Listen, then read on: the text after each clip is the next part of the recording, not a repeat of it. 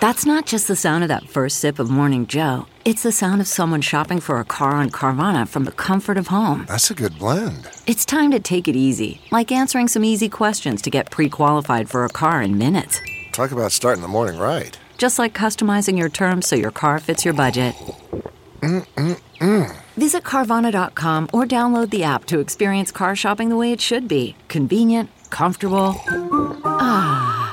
CarMax is putting peace of mind back in car shopping by putting you in the driver's seat to find a ride that's right for you. Because at CarMax, we believe you shouldn't just settle for a car, you should love your car. That's why every car we sell is CarMax certified quality so you can be sure with upfront pricing that's the same for every customer. So don't settle. Find love at first drive and start shopping now at CarMax.com.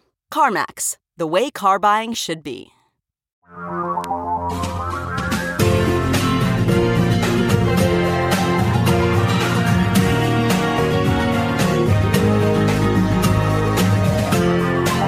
This is the Thom Hartmann Program. And welcome to our program. Thom Hartmann here with you. There's so much going on we're going to get into today. First off, Donald Trump, it looks to me like he may have started World War III. And I say that with uh, no glee whatsoever and considerable concern. Fill up your gas tank. This is extraordinarily dangerous. Iran is the seventh largest supplier of oil in the world. They have the eighth largest official army in the world. And then they have paramilitary forces both in Iran and around Iran, in Syria and in Lebanon. You add those together, it may well be that Iran has the fourth or fifth largest military in the world. This is a major country. Iran is several times the size of Iraq geographically, and I believe larger than most European countries in terms of population. And Donald Trump has just gone off the rails here. And A, I'm of the opinion, and you know, I don't know, maybe I'm wrong on this, but it, it makes perfect sense to me that Donald Trump is doing right now what he back in 2011 and 2012 was predicting that Barack Obama would do. On November 14th of 2011, Trump tweeted Barack Obama, yeah, keep in mind, 2011 was the year before 2012, which was the year that Barack Obama was up for reelection. So in November, one year before the election, Trump tweets Barack Obama will attack Iran in the not too distant future because it'll help him win the election. And then the following year, 2012, now the election year, Obama's up for reelection. He ran against Mitt Romney, as I recall. Here you've got this is January of 2012, the election year. Trump tweeting Barack Obama will attack in order to get reelected. And then on in July, July 3rd, 2012, the day before the 4th of July, again, the election year, Donald Trump tweets, just as I predicted, Barack Obama is preparing a possible attack on Iran right before November. And then in August, the next month, August 16th, 2012, Donald Trump tweets, I always said Barack Obama will attack Iran in some form prior to the election. And then on October 9th, 2012, Donald Trump tweets, now that Obama's poll numbers are in a tailspin, watch for him to launch a strike in Libya or Iran. He is desperate. So clearly, this is how this man thinks. He has been telling us this since 2011. Meanwhile, a whole bunch of really bad news for Donald Trump has happened in the last 24 hours, most of which is absolutely not making it up through the noise of, oh my God, what's going to happen in Iran. And it may well be that this attack happened because of these things coming out. For example, the memos between people in the White House and the Office of Management and Budget were leaked yesterday to a website, Just Security that can absolutely confirm that everybody in OMB or everybody at the senior level, that what Mick Mulvaney said was right. Yes, we withheld aid from Ukraine because we wanted them to investigate Joe Biden. And now it's here in black and white. The, the smoking gun, or another smoking gun, that should lead to his impeachment, number one. Number two, Congressman Ted Lieu and Congresswoman Kathleen Rice of California and New York, respectively, have opened an investigation into Donald Trump or some of the people around him and his family members openly manipulating futures on the Chicago Mercantile Exchange. Number three, and this is probably the big one, this is probably the one that Trump really doesn't want us to pay attention to.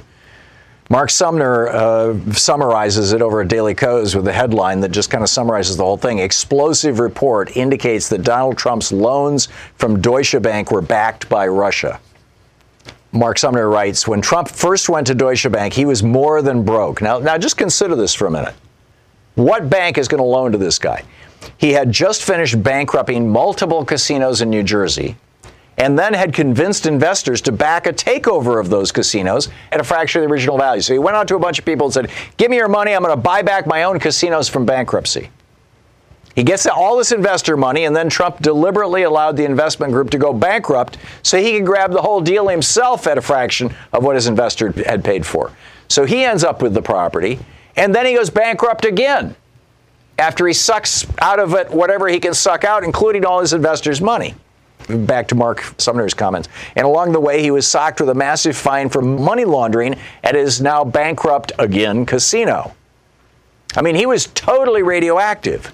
No bank in America would loan him money, and he was broke.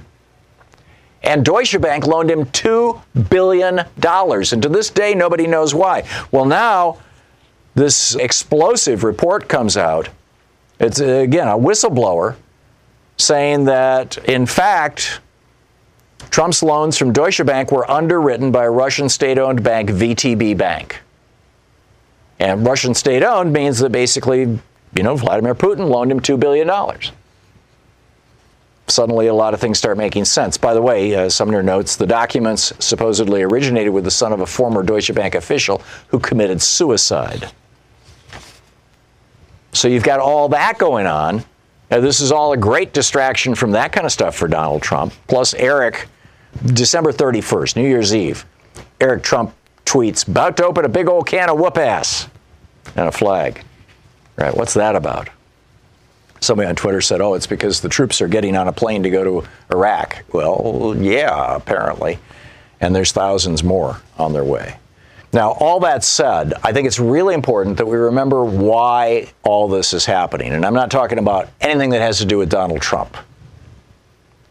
We can never forget that Dick Cheney and George W. Bush lied us into a war in Iraq. They committed a crime against the American people, and then they committed war crimes against the government and the people of Iraq. Now, back in 1994, when Dick Cheney was a member of Congress, and he had been chief of staff, I believe, uh, to George Herbert Walker Bush. He, he had worked in the White House before that. In fact, he'd worked in the White House going all the way back to Nixon, as I recall. Dick Cheney was asked, now this was after the first Gulf War, right? So he was asked, well, should we have, and this is during the Bill Clinton presidency, by the way. And he was asked, should we have gone all the way to Baghdad? You know, George Bush had his 100 hour war. It was a three day war, and he didn't go all the way to Baghdad. And so Dick Cheney was asked, well, shouldn't we have taken Baghdad? Listen to this. Listen to this carefully. This is one of the, this is a very thoughtful analysis and it's absolutely accurate. This is Dick Cheney in 1994. Do you think that the U.S. or UN forces should have moved into Baghdad? No.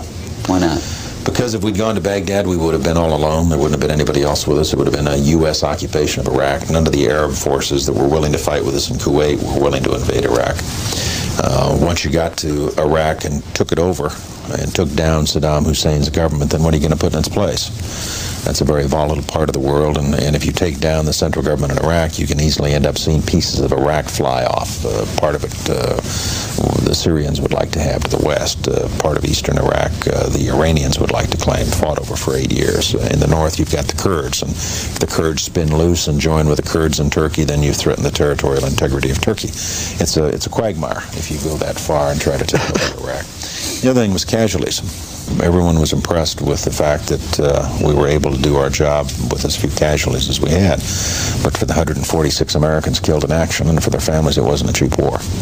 And the question for the president, in terms of whether or not we went on to Baghdad and took additional casualties in an effort to get Saddam Hussein, was how many additional dead Americans is Saddam worth? And our judgment was uh, not very many, and I think we got it right. So that was Dick Cheney in 1994. And uh, then Dick Cheney goes on Meet the Press and just basically, this is now, he has vice president Dick Cheney is basically lying, saying, oh no, Saddam Hussein actually is in charge of the whole Central Terror Network. Here we're successful in Iraq. If we can stand up a good representative government in Iraq that secures the region so that it never, if we're successful in Iraq, pursuing uh, weapons of mass destruction so that it's not a safe haven for terrorists. And he continues. And we will have struck a major blow right at the heart of uh, the, the base, if you will, the geographic base of the terrorists who've uh, had us under assault now for many years, but most especially on 9-11. Yeah, Saddam had 9-11, and he continues. Sits on top of 10% of the world's oil reserves. All right, let's just start that one again. And then, find, and he, this was in this 1994 Meet the Press interview. Then he adds, Iraq sits on top of 10% of the world's oil reserves. Very significant reserve, second only to Saudi Arabia. So we were lied into a war in Iraq essentially to get the oil. Donald Trump is bragging about how he's having he's keeping U.S. forces in in northeastern Syria in the oil fields. The Iraqi oil fields, you know, we've been quote protecting, as it were. Iraq and then Iran is the seventh largest producer of oil in the world. I mean, let's keep all this stuff in perspective and let's not forget that had Cheney and Bush not lied us into this war in Iraq, we wouldn't have been in Iraq in the first place. If we weren't in Iraq in the first place, we wouldn't be in a war with Iran right now or on the verge of one. So I just think it's really important that we put these things in historical context and we remember clearly how we got here. One Republican president lied us into a war, and now another Republican president is going to use that war to cover up his own crimes, his own sketchy financial history, the reason why he might be reaching out to oligarchs and foreign governments for help in his election. He's going to use that and to stop his own impeachment. I mean, this is what Republican presidents do. Nixon committed treason to become president. Ronald Reagan committed treason to become president, having cutting a deal with Iran to hold the hostages. George W. Bush got in because his daddy's friends on the Supreme Court handed Florida to him when later we found that Florida actually voted, majority of Floridians voted for Al Gore. And then Donald Trump gets into office with help from Russia, among others. Apparently, the UAE and others, and Saudi Arabia. So, I mean, we literally have not had a legitimate Republican president in the United States elected legitimately since Dwight Eisenhower. This is the Thom Hartmann Program. And now all of this illegitimacy is kind of reaching a crescendo, and it could lead us into World War III. Dieting stinks, and it's hard. Changing your diet alone to keep New Year's resolutions can be a recipe for failure. So let me tell you what you need to help succeed this year. Riduzone. Developed by doctors and backed by two U.S. patents, Riduzone is the only FDA accepted product that includes OEA.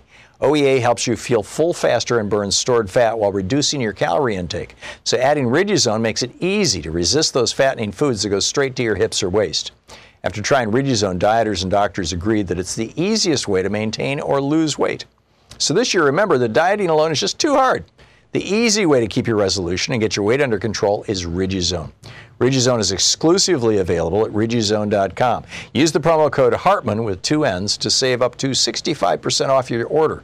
That's R-I-D-U-Z-O-N-E.com. Save up to 65% and get free shipping by using the promo code Hartmann at riduzone.com. That's riduzone.com. Promo code Hartmann.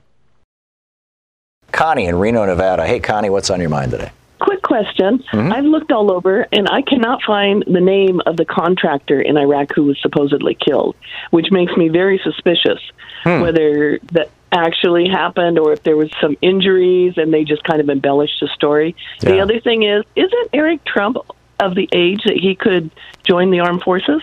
Yes. And open a can of whoop ass? yeah, he could. He might be even a little. Uh, no, he, he can't be too old to join. I think you can join all the way up into your 40s or 50s, probably. But yeah. But speaking of Eric, I saw this, I think it was on DU, a sign at the evangelical conference where Donald Trump is speaking which is a huge violation of the tax laws, you know, of a church sponsoring a presidential rally, basically. And there's a giant sign out in front that said something like, you know, keep America great. And then on the lower left hand side, it said Donald Trump 2020. On the lower right hand side, it said Eric Trump 2024. I mean, it's like, it's like this. How bad does this get? Connie, thanks a lot for the call. It's great to hear from you. I appreciate it. Thanks, it. Tom. Thank you. Howard, New York City. Hey, Howard, what's on your mind today?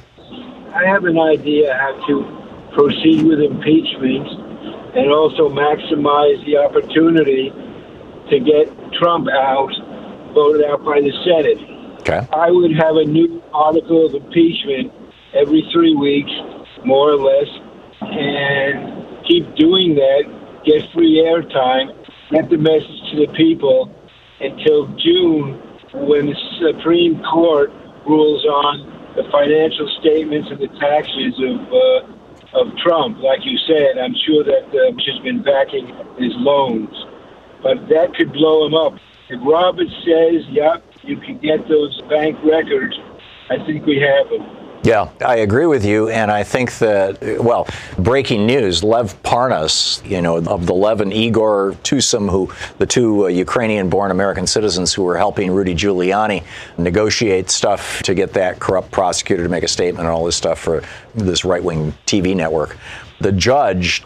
in New York City, the judge in his case said that the documents that he wants to turn over to the U.S. House of Representatives, he may do so.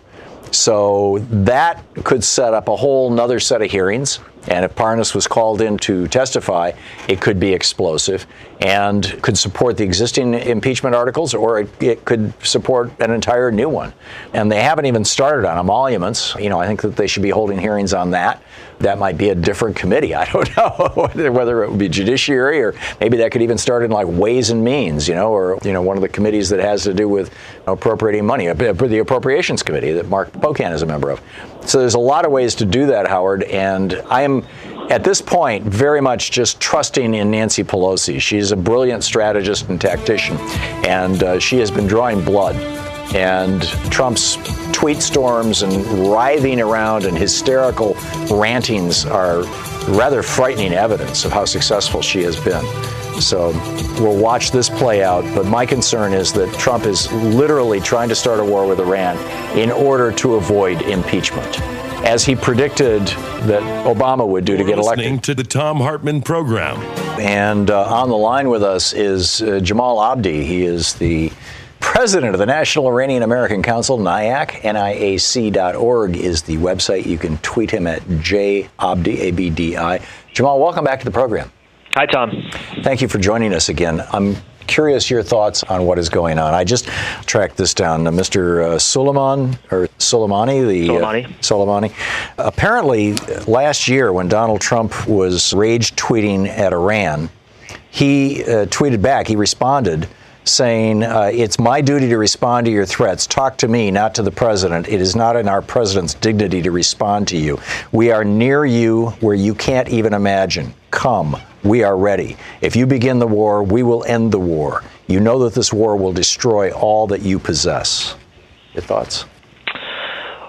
Well, earlier this week, actually, the day before yesterday, the supreme leader of Iran tweeted at Trump for the first time and tweeted something along the lines of, in response to a Trump threat against Iran, said you can't do anything and you are illogical and some other insult.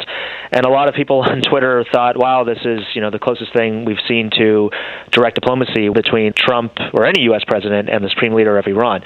I can't help but this sounds crazy, but I can't help but think that by doing that, the supreme leader may have helped Trump cross over from a position where he was being somewhat conservative in his willingness to engage in kinetic action against Iran into finally you know actually greenlighting this strike against Soleimani that Whoa. compared to some of the past strikes that Trump has abandoned is so disproportionate and so clearly is going to lead to an escalatory cycle that I really can't understand why else Trump would do this now. So you think he got provoked, or you think it's a possibility that Trump was provoked by a tweet that is, by and large, not even being reported on by anybody, and struck out because of that, because he felt humiliated or harassed or called out?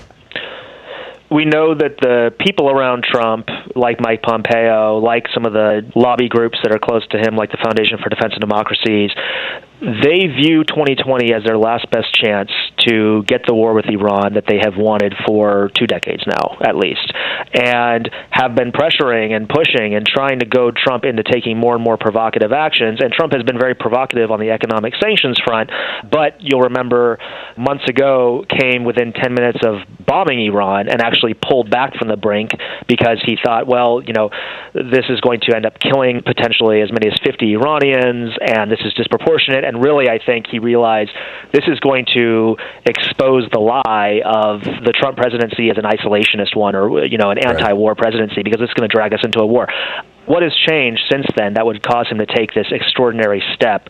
And I don't think it's the people around him that have changed. I think it's Trump himself has finally decided to take this reckless action. That's remarkable. We're talking to Jamal Abdi, the president of the National Iranian American Council. NIAC.org is the website. It looks to me, uh, this is my kind of back of the matchbook analysis, that a new set of alliances are emerging and solidifying right before us has been going on for a year or two.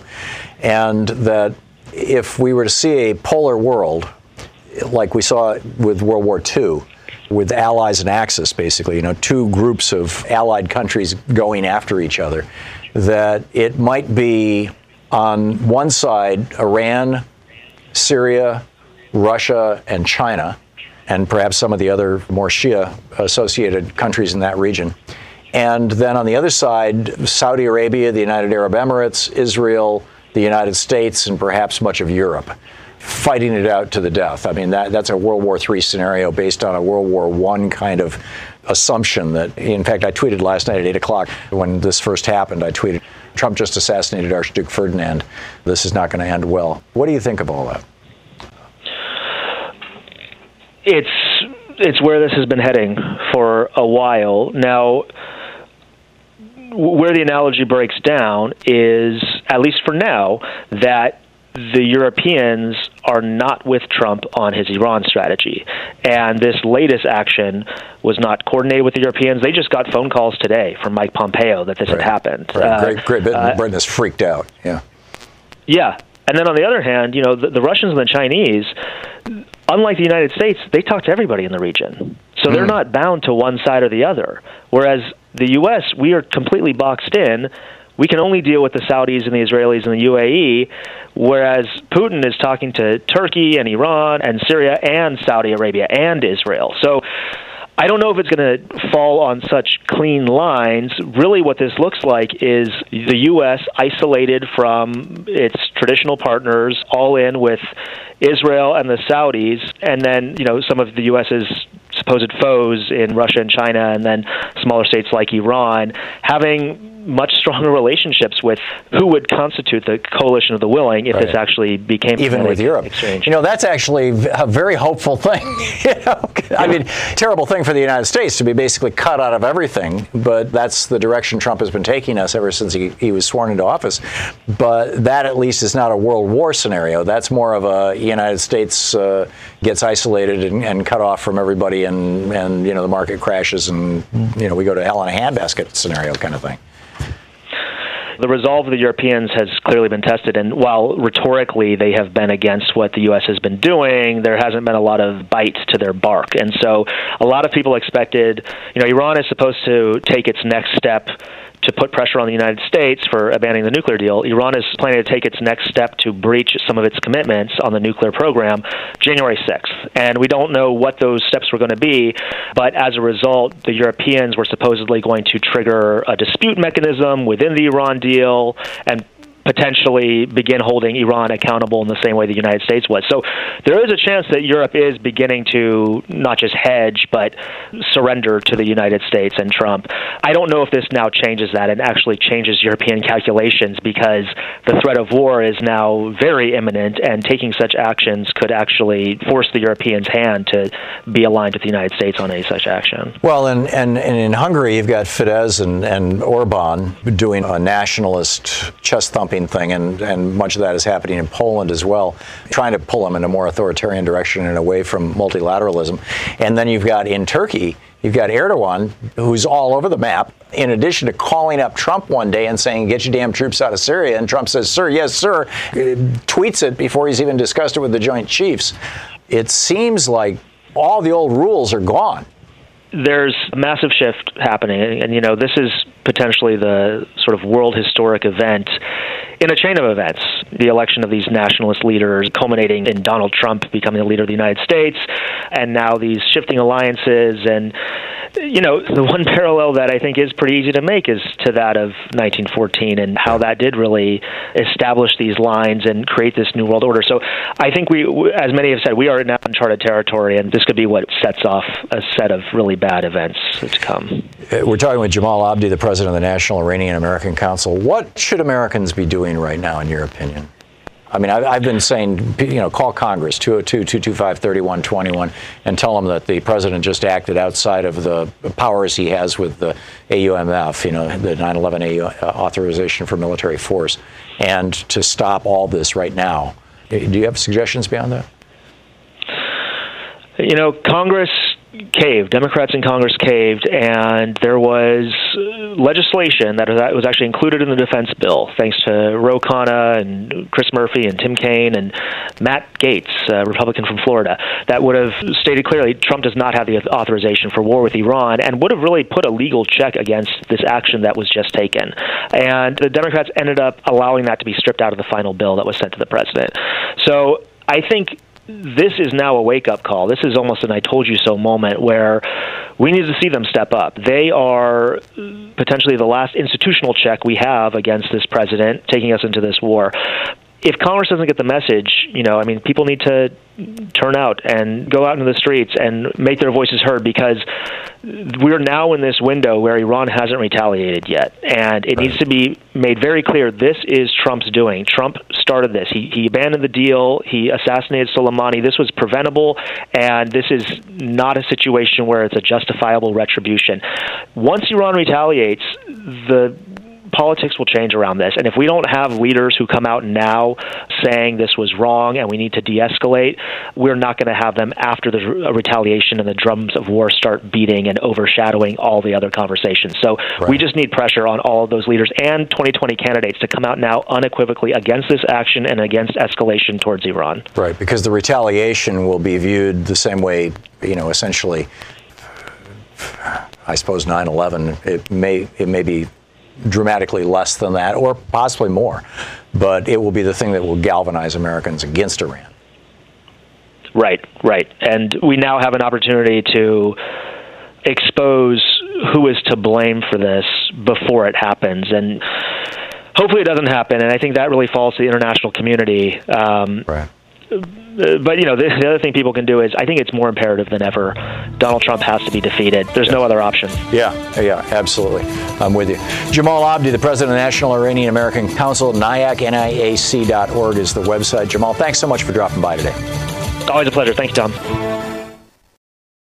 People are always asking me, Tom, is the X chair really as comfortable as you say it is? And my answer is always, you bet. In fact, I probably don't do a good enough job describing just how great that chair feels. So take my advice, get one to feel it for yourself. Thanks to X Chair's 30 day, no questions asked guarantee of complete satisfaction, you have no risk. So if you're wondering if what I say is true, just try it for yourself. Once you feel the X-Chair's patented dynamic variable lumbar support, their DVL, you'll understand exactly why I love my X-Chair so much. Take advantage of X-Chair's new financing option and increase your productivity with the right model for you, the X Basic or the X1 through the X4. X-Chair can fit your body and your budget. This year, make a resolution to upgrade the look of your office and take your comfort and productivity to new heights with an X-Chair. Trust me, you'll be glad you did. X is on sale now for 100 bucks off. Just go to xchairthom.com now. That's xchairthom.com or call 1-844-4XChair. Go to xchairthom.com now and use the code XWheels and you'll receive a free set of the new X Wheels with your chair. That's xchairthom.com. You're listening to Thom Hartmann. Congressman Mark Pocan is with us, the co-chair of the Congressional Progressive Caucus kind of the head progressive guy or one of the two, along with Pramila Jayapal in the House of Representatives and represents the great state of Wisconsin.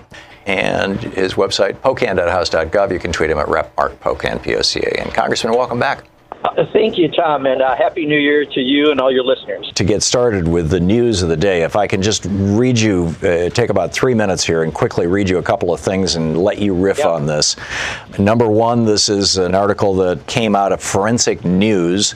Donald Trump's loans from Deutsche Bank were underwritten by a Russian state owned bank, VTB Bank. Uh, there was also, VTB Bank was also the proposed lender on the never completed Trump Tower Moscow project.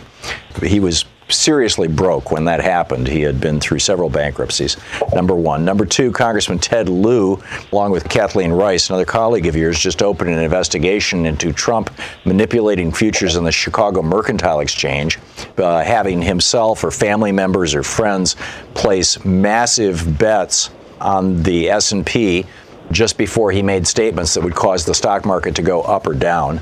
This is all like in the last 12 hours. Number three, unredacted emails show OMB officials knowingly engaged in a conspiracy to hide an illegal action by Trump, specifically that he was going to hold up the aid from Ukraine. And then I've got this set of tweets this is from November 14th, 2011. That's a year before the 2012 election, exactly one year before, you know, before the election. Trump tweeted, Barack Obama will attack Iran in the not too distant future because it'll help him win the election.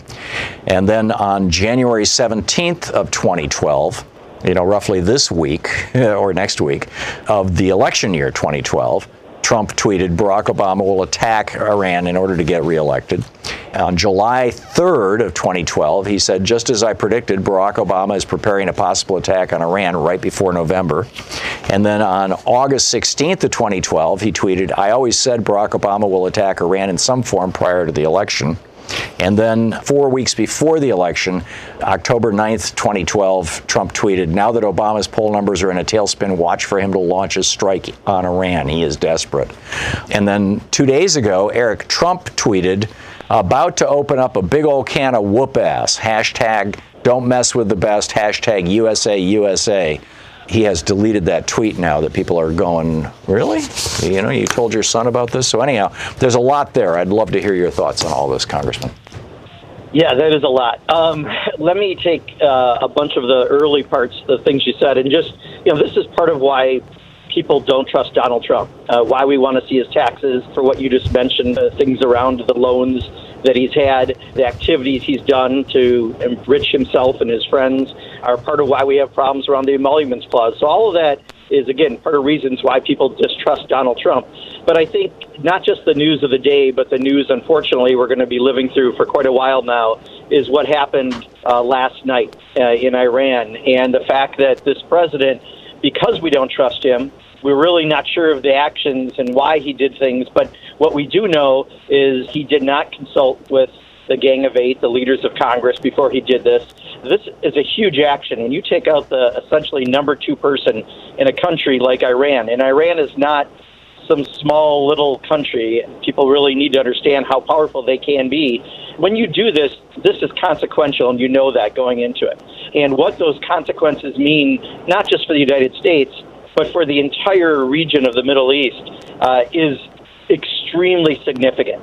And what will happen in the days and weeks to come could be immense. And uh, I think many of us in Congress have great concerns that one, we don't want an endless war. We don't want to go into war with Iran. We need to have diplomacy. But what happened, unfortunately, last night is anything but diplomacy. And now we have to live with the consequences of what's happened and figure out how to do this where more lives aren't lost. And, and many of us are very, very concerned that this is a slippery slope to a war with Iran, additional troubles in Yemen, in Israel, in Iraq. There's just a whole lot of potential consequences that we're trying to monitor and just get a, a handle on. And speaking of Iraq, we just learned that one of the guys who was in the car meeting this Iranian general was the leader of the Shia based militia in Iraq, which is the, you've got the official Iraqi army, and then you've got this militia, which is semi official. But this guy was considered one of the top five officials in the Iraqi government. And now the prime minister of Iraq just came out an hour or so ago and made the statement that this could be interpreted as a war against Iraq, not just Iran because he not only killed the number three guy in Iran, but you know he appears to have killed the number five guy in Iraq.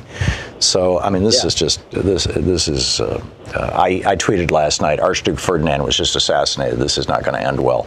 Well, and, and that's the very, I think, analogy to look at, Tom. You know, what I'm worried about was any thought put into this ahead of time, since most of the professionals in the military establishment that were around at the beginning of the Trump administration were pushed out, and since he's largely surrounded himself by, especially Iran hawks, has anyone given him a counter voice as he did any of this?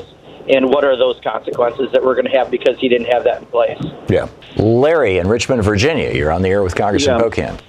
This endless war has been going on for 17 years that had no specific intent or purpose. We went into a war under a lie, and yet we still remain there, and we keep having all these different cinders that keep adding to fuel this constant, endless war.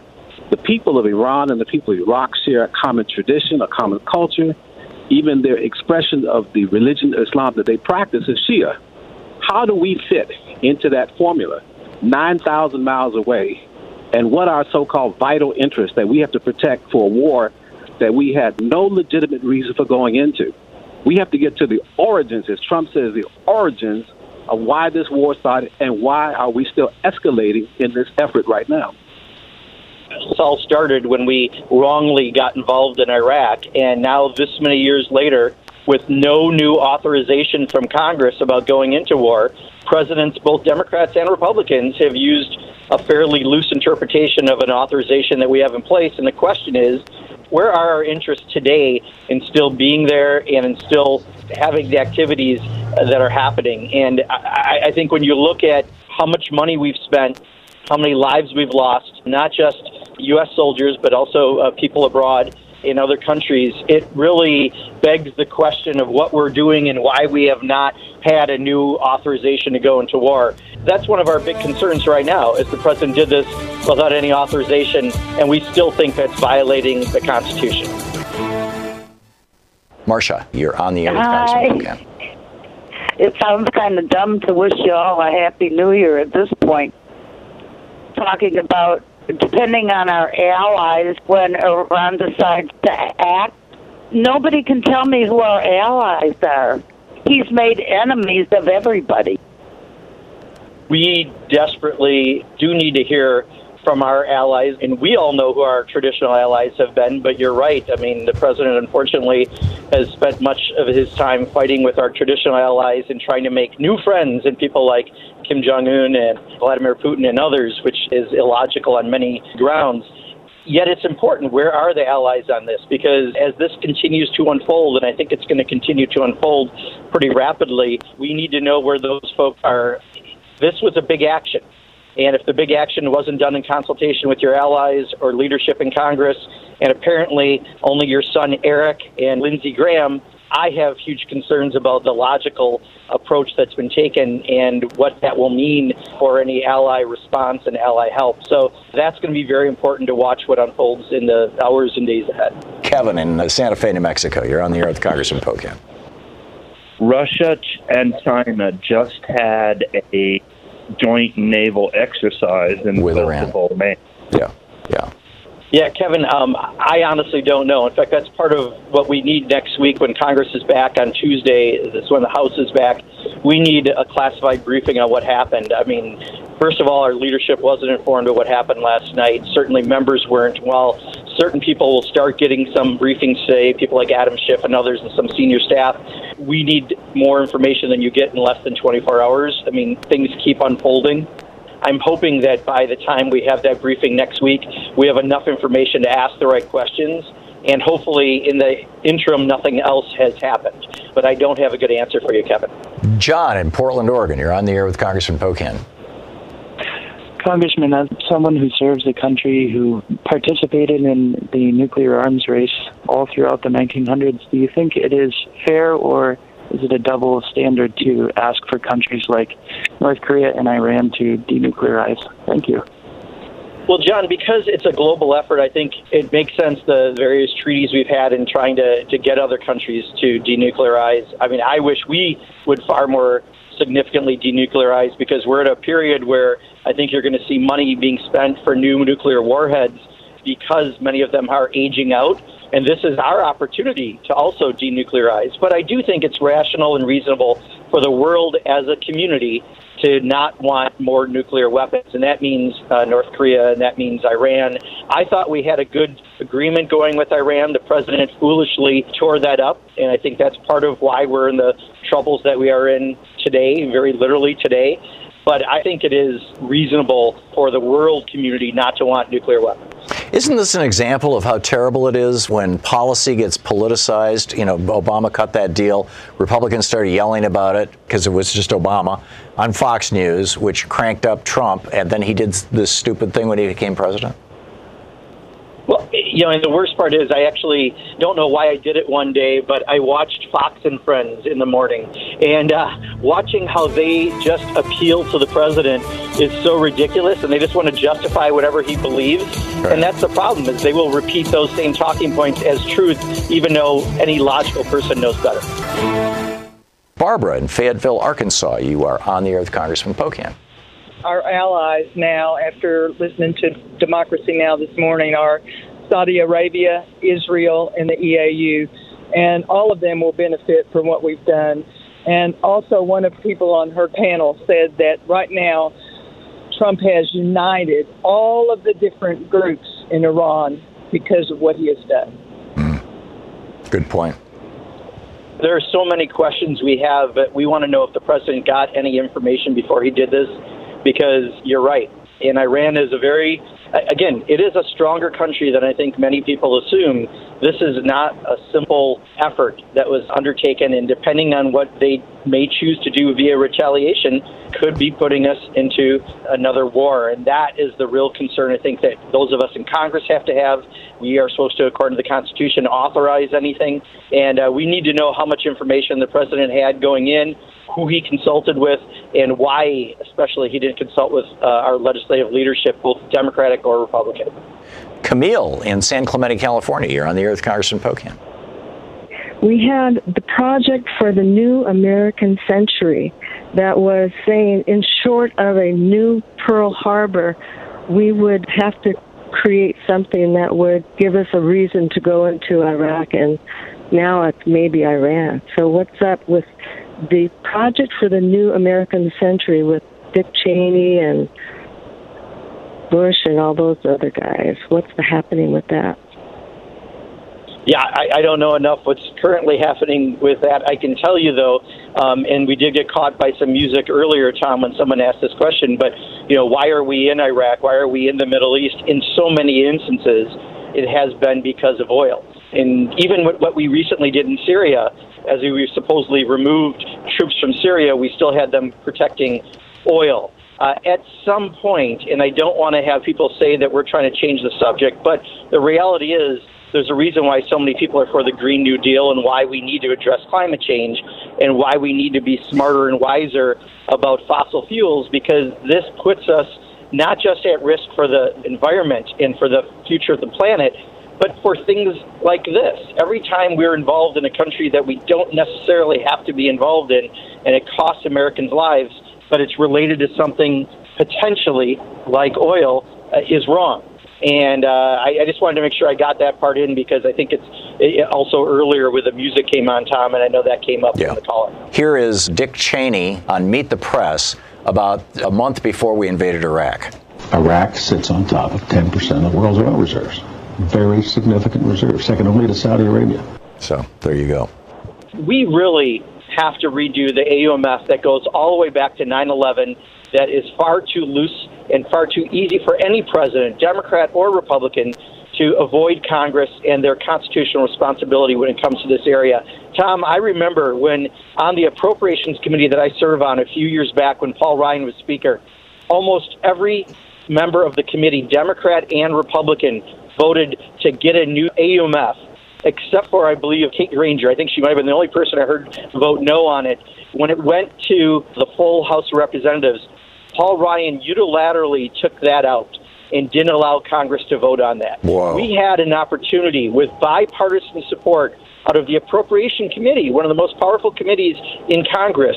We had the move to do that, and Paul Ryan, in one of his great actions as Speaker, unilaterally took that out. And think how different things could be if we had did our job then. Right. And for people who, who don't realize what we're talking about, AUMF is the authorization to use military force. Sorry, thank you. And it's, and it's where Congress kind of proactively says, you're the president, the Constitution says only Congress can declare war, but if you've got to do something that looks like a war, we're going to let you do it under these circumstances.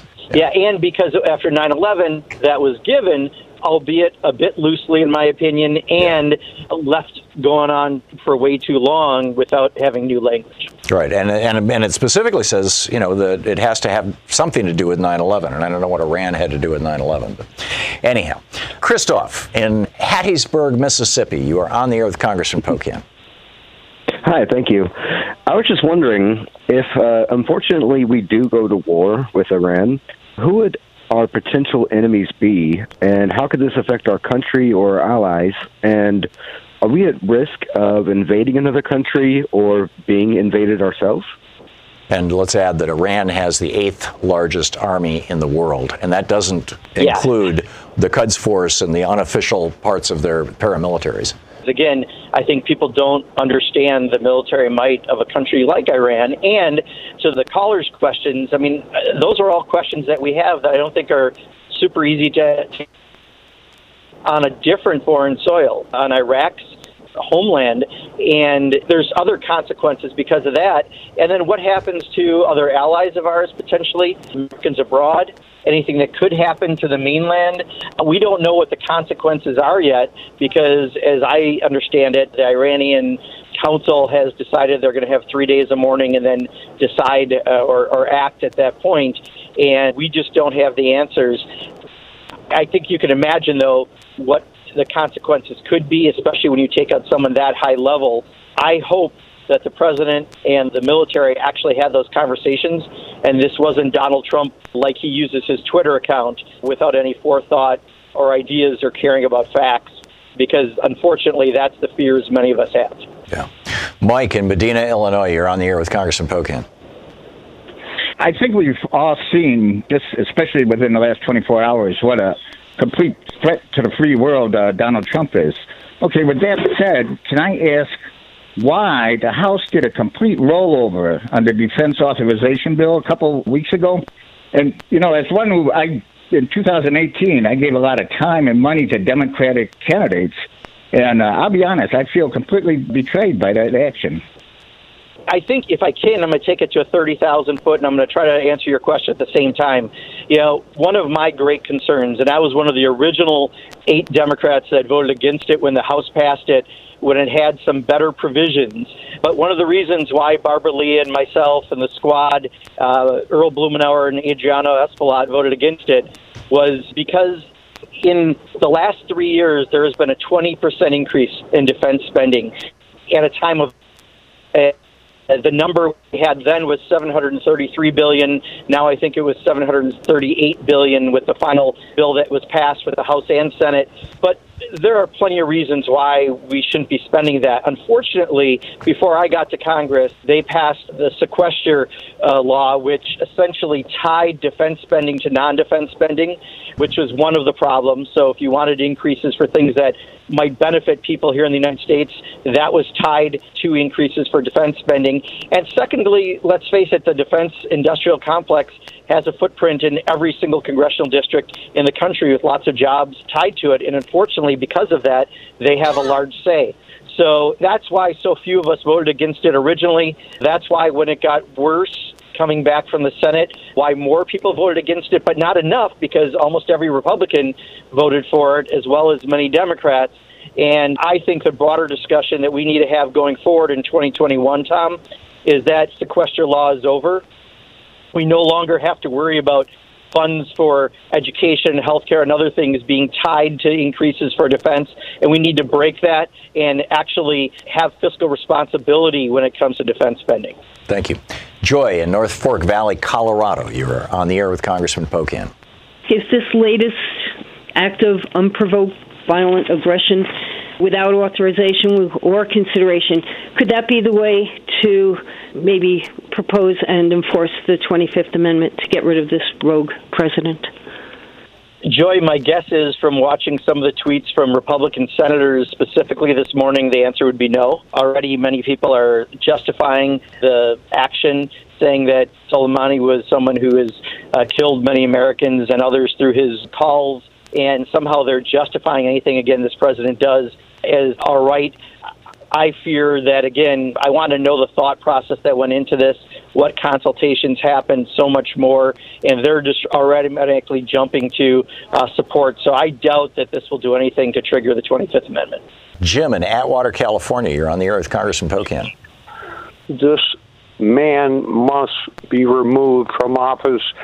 And are there any Republican senators with integrity. I'm addressing this, Tom, to your 7 million listeners. Call senators. Do they not have integrity? Every Republican congressman has shown they have none, that they don't care. He must be removed. Whenever there is an issue, especially as weighty and as important as potential war, people need to reach out to their elected officials, Democrat and Republican. Even if you think someone agrees with you, it is important to have your voice heard because often people on the other side will also call and have their voice heard. You can't just assume anything. It's important. But if you think someone is going to always disagree with you, you should still call them because this is where we have the power, especially going into now an election year. People do maybe listen to their constituents a little more, hopefully and we need to make sure that we are as active participants in our democracy as we can. So, on this issue and any issue, always reach out to your elected official, and it really does matter. Just so people know, I get a weekly report of every call and email that comes in. I have accounts on every issue, and I don't think I am unique. I think that is the standard practice in Congress. So, it does get seen by the member of Congress, maybe not every word, but we do keep track of the volume of calls, and it's really important you do those calls. Susan in Ithaca, New York, listening on WRFI. You're on the air with Congressman Pocan. I just wanted to inquire with you as to whether or not you understand, do you have any knowledge as how they could do this type of attack in the context of knowing that there's 16,000 people in the embassy and many other Americans, troops and that kind of thing? How do they how do they fathom it? I mean, not to mention just the repercussions from this gentleman being killed, and then all the other presidents that have turned it down, considering the damage and risks that are taken outside of that. Do we know that there truly was imminent threat? Those are the very questions that we as Congress and, and as the American people need to have answered. And it's not just at the embassy in Iraq. I mean, think about the entire region. Any Americans that are abroad in many countries are at risk because of this action potentially. What factors were looked at when this decision was made, and what was the imminent threat to the United States that this decision had to be made? So, all great questions that hopefully in the coming days we will have better answers. Congressman, thanks so much for being with us this week. Oh, thank you, Tom, as always. Appreciate it. I used to think New Year, New Me, but you know, it's really more like New Year, New Wrinkles. With every passing year, we all look older. But now that's all changed thanks to this magic in a bottle, a Plexaderm Rapid Reduction Serum. It's like turning back the clock instead of ringing in another new year. Plexaderm is a clinically studied serum that visibly eliminates your wrinkles, crow's feet, and under eye bags in minutes. Simply apply this powerful serum to problem areas, and within 10 minutes, voila, a new, younger you. And the best part? No surgery or Botox involved. It's all natural. I'm blown away by the results, and you will be too. Start 2020 with confidence, knowing Plexaderm gives you smoother, younger looking skin in minutes, and it goes on clear so nobody even knows you're using it. Leave your under eye bags and wrinkles in the past with Plexaderm. Go to tryplexaderm.com and use my code Hartmann, H A R T M A N N, for 50% off plus an additional 10 bucks off. That's right, 50% off plus an extra $10 off. This offer is also available by calling 1 800 685 1292 and mentioning the code Hartmann. Plexaderm is backed by a 30-day money-back guarantee. Visit tryplexaderm.com today and use my code Hartmann at checkout. That's tryplexaderm.com, code Hartmann. Susan in Chiefland, Florida. Hey, Susan, you have an astrological analysis of Donald Trump. Yes, and I appreciate having a tiny bit of airtime because this is never, ever heard in a time when everybody is doing all kinds of sex acts and, and violence on TV, but astrology is the great taboo. Hmm. And it's because we see the cycles of time. Things are not linear, and that's why I called. There was an eclipse which also involved a collection of planets in the conservative sign of Capricorn. This took place on January 15th, 1991, which was precisely when the first attacks against Iraq began. Hmm. 29 years later is known as the Saturn cycle. Saturn is a planet linked directly with karma. So Saturn is back where it was in January of uh, 1991, and there's another eclipse coming up this week, which is in a weak part of Trump's chart, by the way. It's on January 10th. And these planets in Capricorn, I had to turn back what's called the ephemeris, which is the tables of time Mhm. referencing the planetary positions, all the way back to like the 1450s to find the last time that Saturn and Pluto met in the conservative sign of Capricorn. That's when they were burning women as witches. The previous time I found the two together in Capricorn was in the 1220s or 30s in the Crusades. And don't forget, when Bush launched the second attacks against Iraq, he used the phrase, it came out subliminally, another crusade. Yep, I remember. So I don't know if these people really look at it that way, but notice how Modi in India is very anti-Islam. Uh, this anti-Islamic energy is happening throughout Europe, the United States. It's almost like a mindset of the Crusades. And then you add in why are there so many conservative maniacs at the heads of so many places? Brazil with Bolsonaro, and you've got you know the maniac Duterte in the Philippines. Many, many, including Trump. It's because these energies in Capricorn are so conservative. And in mythology, Capricorn is linked to the uh, concept of Kronos. And Kronos is the god that doesn't um, give the torch of time to the children. He devours his own children, which is a symbolism of these sort of powerful, mostly white men who refuse to see a future for the children, which is why they don't care about climate change and why Greta Thunberg and others are saying, you know, how dare you? Luckily, the tide of time is always turning, but I'm really worried about the next 20 days because Saturn meets Pluto in Capricorn, first time in like 500 years. The peak is going to be January 12 to 15. The eclipse is January 10. A lot of this is, is repeating the cycle of 1991. And I want to add also that Yogananda, who was a very important guru from India, gave a talk at the United Nations in 1949 when people were willing to listen to a spiritual perspective after the wounds of World War II. And he said that so long as there is um, organized forms of human violence, meaning war and aggression, nature would respond so that you would have more earthquakes and tornadoes. So I believe in climate change totally. And of course, there's pollution and there's oil and fossil fuel contributing factors, but it doesn't change the fact that there's also higher energies that impact this dissolution of the weather cycles, which is how Yogananda put it. So the escalation of violence at a time when the world leaders should be focusing on climate change, and that's the real security threat. All this nonsense about national security when they provoke war. The real threat is take care of the environment. Yeah, look at Australia right nature. now. Susan, I'm, we're out of time, but yes, uh, fascinating. Thank you very much, and and and your analysis of of history. Wow, that was incredible.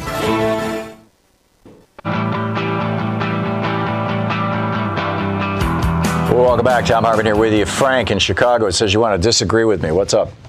I just want to say, Tom, me and myself, I'm gonna stay on this fence with this Donald Trump thing. Because I'm afraid, and I want you to know, I'm not a Trump supporter, but I'm afraid that we are letting our dislike of this guy and way he been functioning kind of like blind us to certain facts and reality. So, Tom, I'm asking you, how would you answer someone who said, "Hey, look, because how much you dislike this guy and disapprove of him, the bottom line is these airstrikes were retaliation to one of our convoys being ambushed by a Iran-backed militia, and our citizens were slaughtered. This takedown of this top guy and their military, you know what I'm saying, is retaliation because he forced the people to attack our embassy. Tom, what I'm trying to say is this right here. If that was one of our relatives, Okay, and people saying that what Trump started with when he pulled out Iran deal. Wait a minute, you mean because I back out of a deal, you got the right to attack me or my family members? No. How would you answer them, Tom? Because the bottom line is, I honestly think Trump did the right thing. They would not do nothing like this to Russia or to China, but they will pick on us. I do not want another president in there that's going to light a candle for every night these people don't start treating us right. Right. How would you answer that, Tom? George W. Bush lied us into Iraq. Once we got into Iraq, we had to deal with Shia militia, irregular Shia militia. In fact, what was his name? Muqtada al-Sadr, the, the guy who uh, had Sadr City or whatever, you know, that, that large uh, Shia part of Baghdad. He had his own militia, and then there was the guys coming over from Iran, the Quds Force people who were being led by this guy that were the, who was just assassinated. If we invaded Iraq on a lie, and we were in this country that, as it kind of put itself back together, was aligning itself with Iran. The first business to open in Baghdad was the Bank of Iran. Iraq is a majority Shia country, but it was controlled by a Sunni minority with Saddam Hussein with an iron fist. But now it's a largely Shia country, and Iran is largely Shia. So there we are, based on a lie, in a country where we're not wanted, killing people regularly and torturing them. By the way, remember Abu Ghraib and everything else. Yes. Who don't want us there. We have not been fighting a war all these years. We have been occupying a country. We fought a war for the first three months. That's how long it took to take down Saddam Hussein's government. When the war was over, it, began, it became an occupation. So we're occupying a foreign country. And that country has an alliance with a country next door. And the country next door decides to help out that country that's being occupied fight against us. The guy who was assassinated was like the number three guy in the government. The basic rule of war has always been, and I think it's crazy, but it's always been you don't take out the leadership. I mean, we had opportunities to take out Hitler during World War II and chose not to do it. You don't take out the leadership. George W. Bush and Barack Obama both had opportunities to assassinate Soleimani, this, this guy. They said, no, not going to do it. When you break the rules of war, which is what Trump just did, all bets are off. Anything can happen. It's like this thin veneer that we call civilization is coming unraveled. Andrew in Twinsburg, Ohio. along with all the other awful bad reasons that Trump made this attack yesterday, maybe he's buying off Bolton's silence.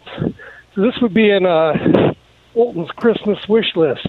Oh, so he so he's like, okay. Bolton, you wanted to attack Iraq, I'll attack Iraq. Now you don't testify at my impeachment hearing. Exactly. And also, if we start investigating and we find that Bolton is the main source, Bolton said we got to kill, assassinate this guy, that'd be pretty clear evidence. Yeah, that's that's interesting. Rich, thanks a lot for the call. Democracy depends on you. Tag your ed and tell your friends about progressive media. You've been listening to Thom Hartmann. For audio and video archives, visit thomhartmann.com.